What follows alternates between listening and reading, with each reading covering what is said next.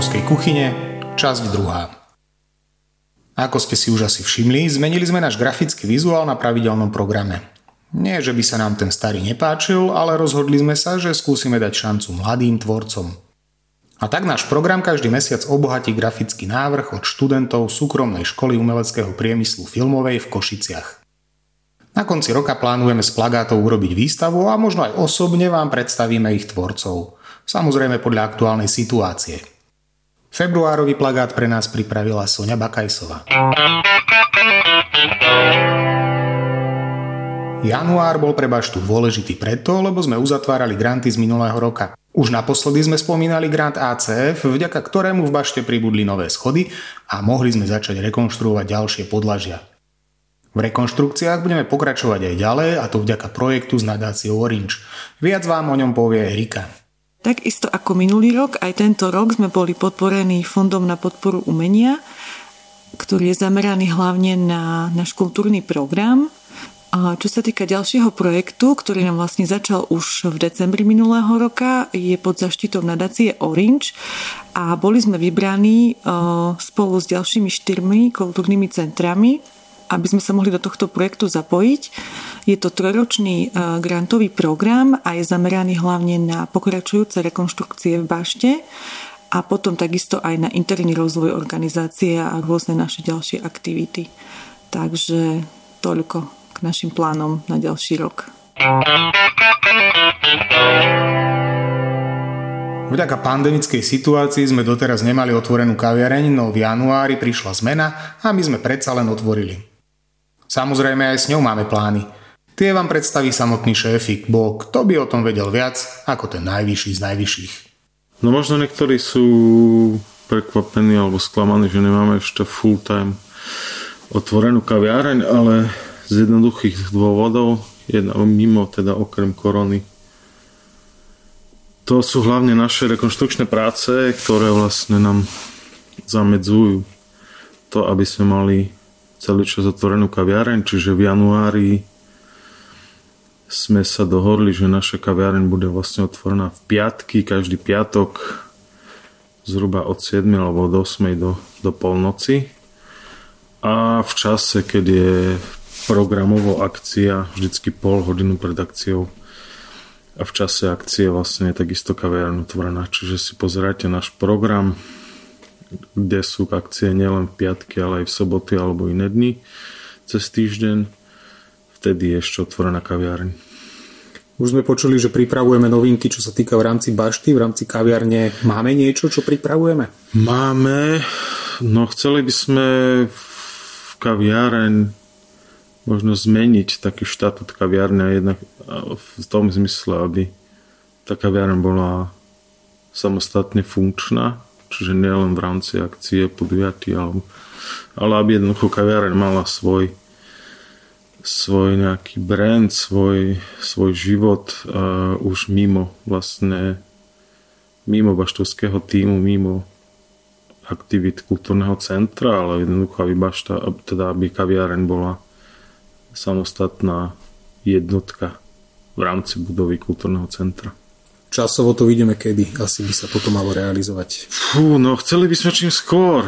Tak ja dúfam, že, že, že na jar respektíve, že možno v priebehu februára urobíme nejaké zásahy, možno pre niekoho aj radikálne, ale ja dúfam, že na niekedy začiatkom jary už bude kaviareň v novom fungovaní s, nov, s, novým, s novou nejakým novým marketingom a s novým nejakým, nejakou značkou už, už sama pod sebou. Tak. Ako ste si už asi všimli, pripravili sme pre vás aj pravidelné stretnutia v klube Kreativity. Tie sa samozrejme konajú, len keď to pandemická situácia dovoluje.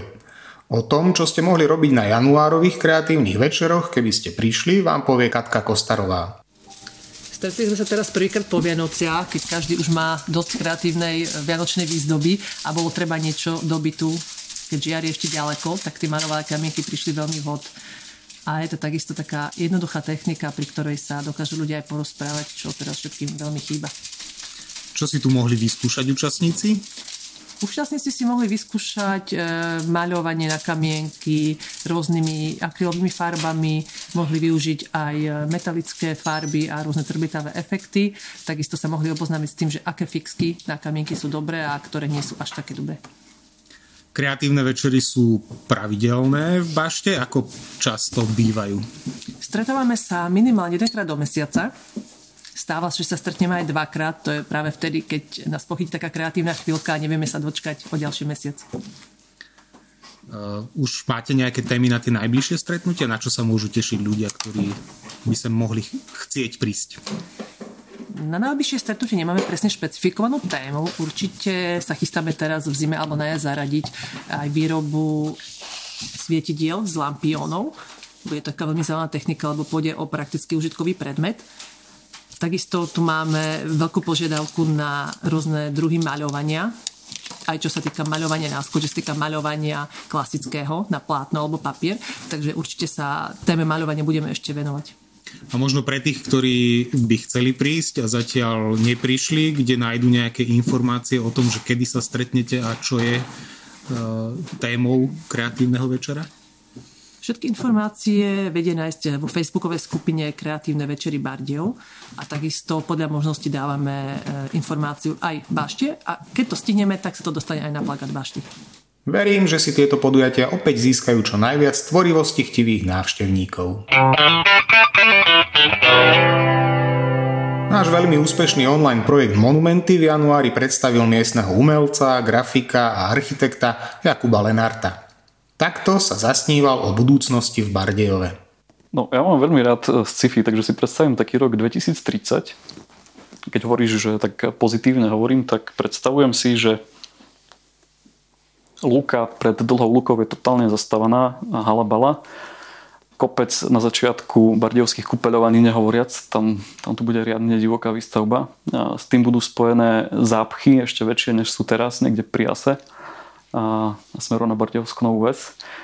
A, tak a, to je taký trošku dystopický pohľad. A, ale zároveň vidím v roku 2030 možno, že nejaké lepšie cyklochodníky po našom regióne, možno taký väčší záujem ľudí o lokálnu turistiku, lokálny taký turizmus. Tu myslím, že, že teraz počas pandémie sme sa naučili chodiť skôr po našich kopcoch než niekde ďaleko. Vidím dostávanú a dokončenú baštu zvnútra, ktorá, ktorá funguje ako komunitné centrum.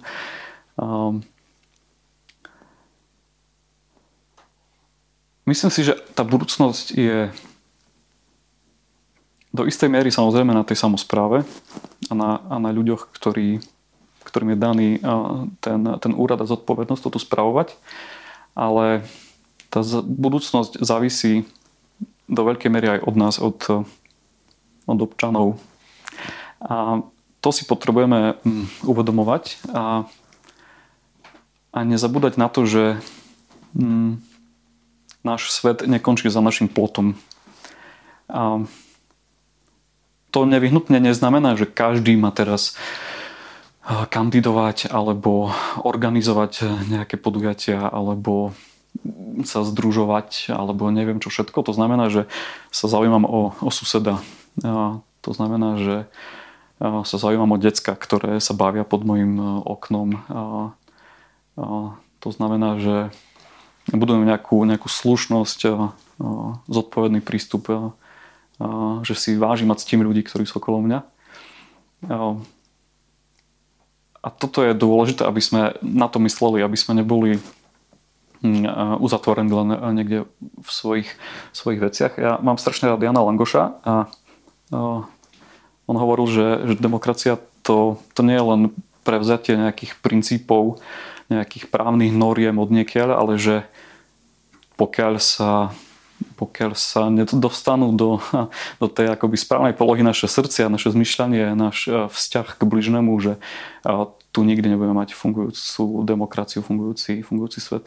Takže takto vnímam rok, napríklad ten 2030.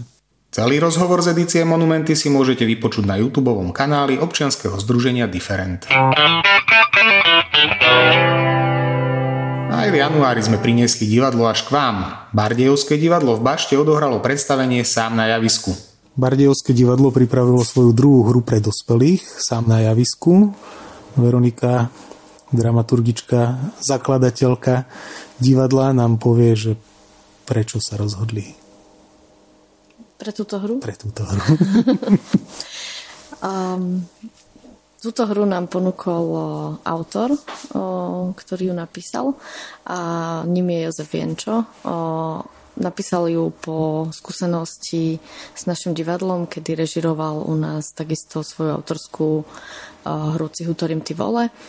A veľmi dobre sa s, nám, mu s nami pracovalo, takže ho to inšpirovalo do toho, aby napísal monodrámu pre o, úplne šitú na mieru Martinovi Šidelskému, kde sa vlastne jeho v tejto hlavnej role predstavoval. Takže nám ju ponúkol a nám sa to páčilo, tak sme ju spravili. O čom je táto hra? No, sam na javisku je um, je monodráma, um, tak uh, sa tam objavuje poväčšinou iba jeden herec.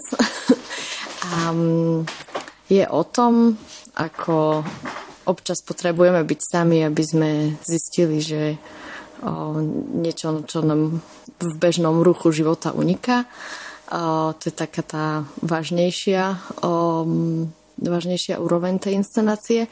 A Veľmi sa mi páči, že tam Jozef eh, zakomponoval aj skúsenosť eh, byť tu v kultúrnom centre, že um, je to tam aj také vtipné momenty, kedy že kultúrne centra vznikajú v priestoroch, ktoré sú boli pôvodne určené na niečo úplne iné a z toho to sa koná na bytunku starom, takže tam také vtipné situácie z toho vznikajú. Pripravujete už niečo ďalšie? Um, keďže sme o, počas tých posledných dvoch rokov až tak veľa nemohli hrať, že um, my v lete sa veľmi nevieme zísť a v zime sa nemohlo hrať, alebo častokrát boli obmedzené tie kultúrne podujatie, tak sme si povedali, že ideme skôr dokončiť to, čo máme rozrobené, čo je ešte jedna rozprávka, ktorú máme rozpracovanú dúfam, že sa nám podarí dokončiť, lebo už dosť dlho na nej pracujeme a chceme hlavne hrať chceme hlavne reprizovať, lebo to asi nás najviac baví hrať a nemáme naplnenú túto potrebu. No. Čo sa týka rozprávok, tak tie mali u detí akože veľký úspech. Hry pre dospelých, ako sú na tom? Veľmi rovnako.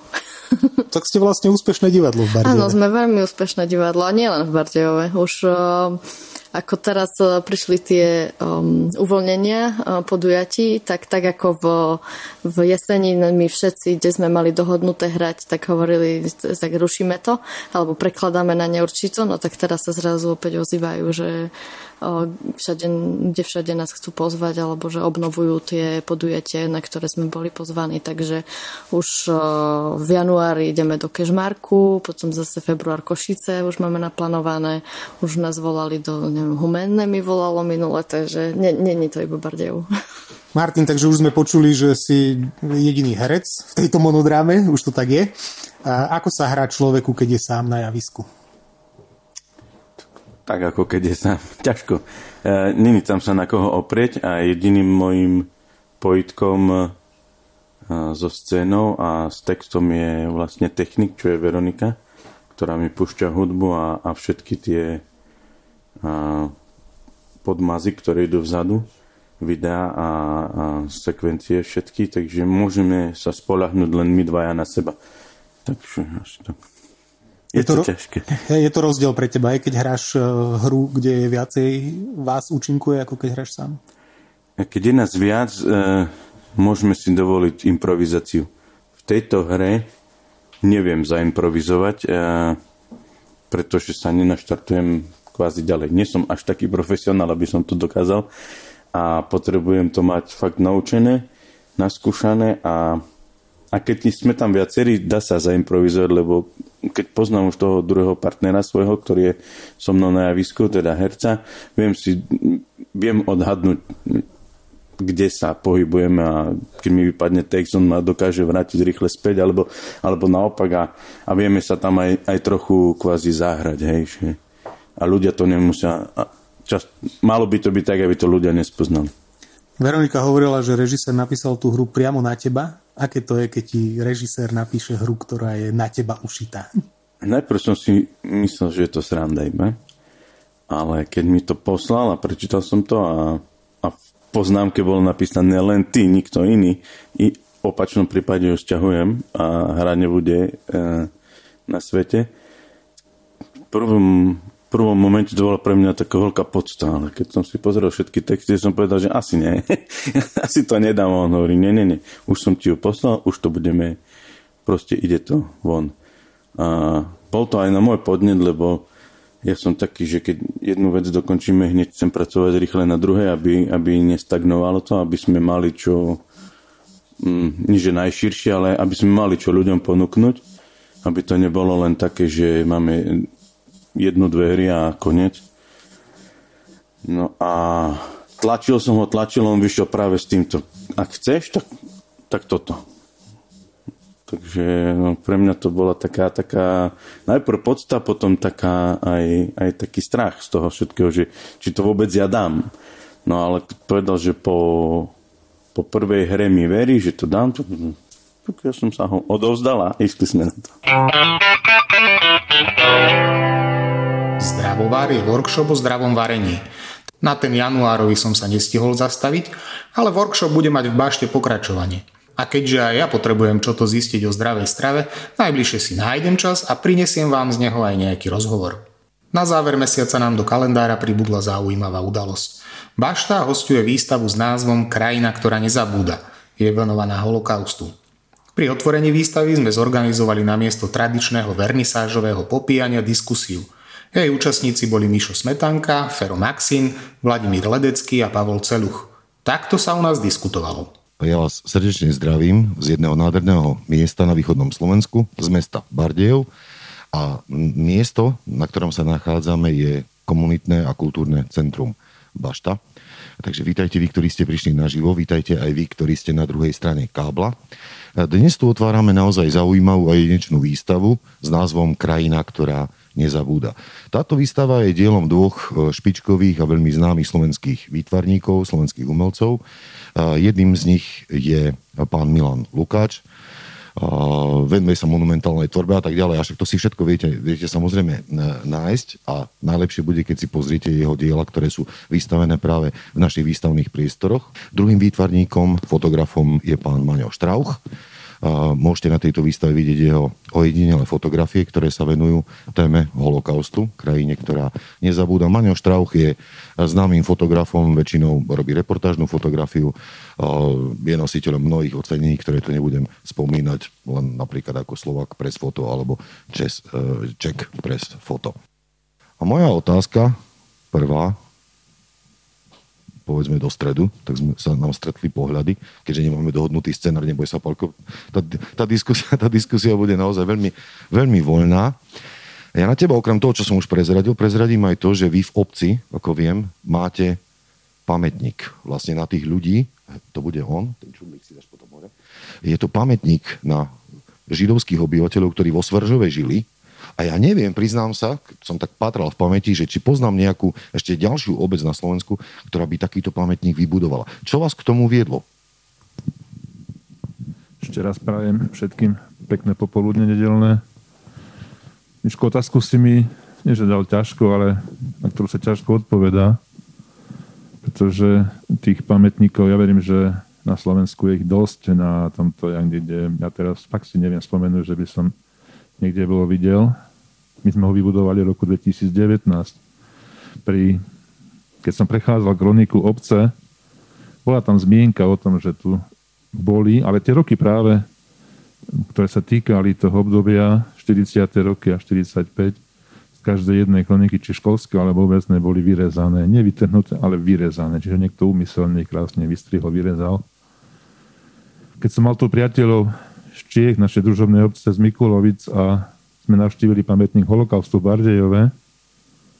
A tam som zrazu zistil tie mená na tom pamätníku, kde sú, že zo Sveržova bolo deportovaných 14 ľudí.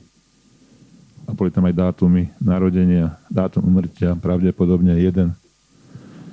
A mal som slzy na krajičku aj vtedy a vtedy pán učiteľ, ktorý bol s tými deťmi, ktoré boli z Mikulovíc, povedal, Pavle, to nesmieš tak brát, to si na to dívej očami doby, v akej dobe sme vtedy žili.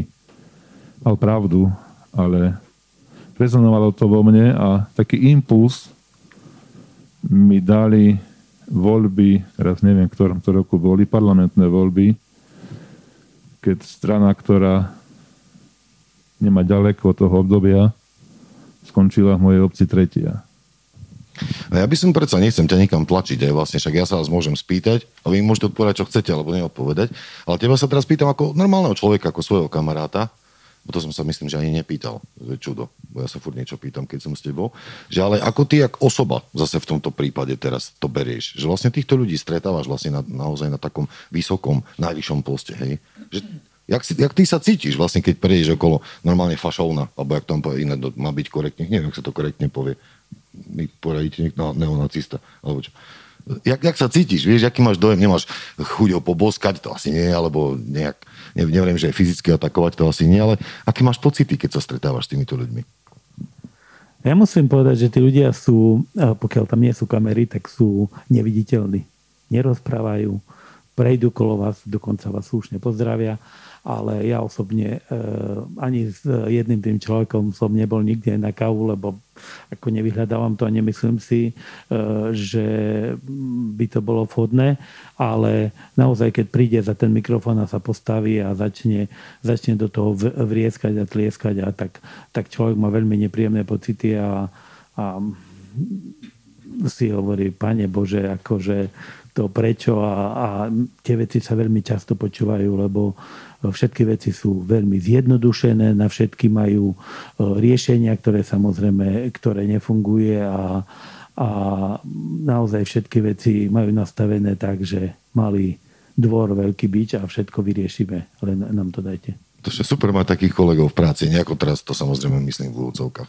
Asi... ja, ja možno snad len dodám, že um, pán Kosleba mal tú možnosť, bol šéfom bansko kraja a, a takú veľ, veľký počin, e, čo urobil v tom bansko kraji, bol ten, že nelegálne niekoho zamestnával a automatická organizácia, ktorá nelegálne niekoho zamestnáva, má na 5 rokov pozastavené eurofondy, čiže dopracoval sa k tomu, že vlastne e, všetky zdroje z Európskej únie na 5 rokov bansko kraj mal pozastavený a keď aj prišiel nový župan, tak ešte vlastne rok alebo, alebo vyše roka e, nemohol čerpať tie peniaze, lebo to je jedno, kto príde župan. Čiže áno, e, sú schopní, e, vedia riadiť, ale všetko v úvodovkách.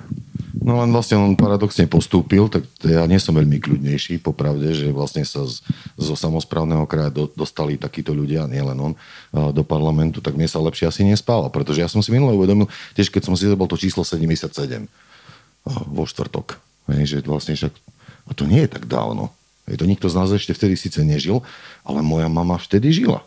My sme e, vo štvrtok, myslím, že to bolo, sme mali vlastne pamätný deň, všetci sme si pripomínali na celom svete. Pred 77 rokmi sa diali veci, ktoré vlastne dokumentuje tá naša výstava do, do veľkej miery. Akože úplne šialené a bizarné veci. E, išlo samozrejme o, o, o genocídu, plánovanú genocídu e, Židov, Rómov a tých ľudí iných.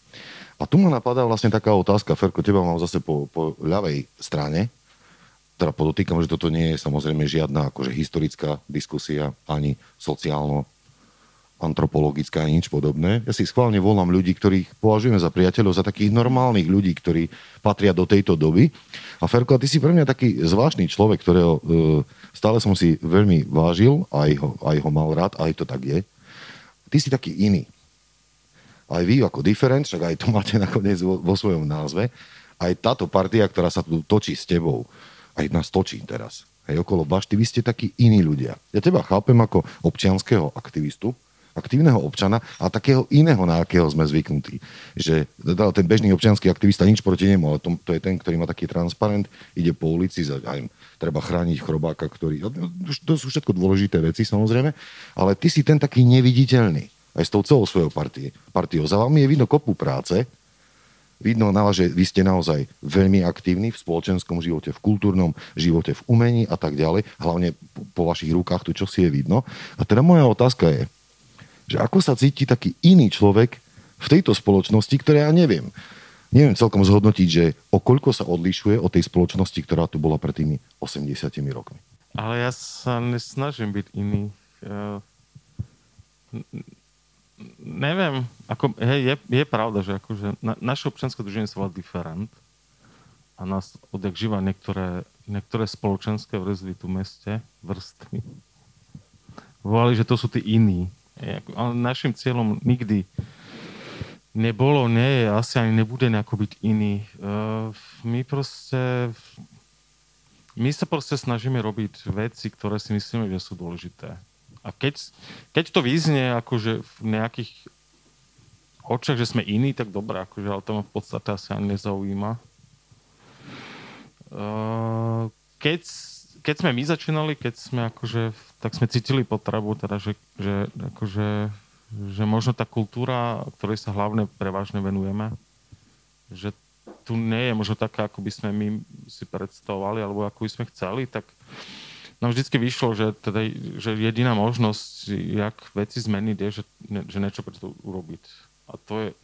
A v podstate tak fungujeme doteraz. Celú diskusiu nájdete na našej facebookovej stránke. Stále si v priestoroch Bašty môžete pozrieť aj výstavu Bardejovská fotka.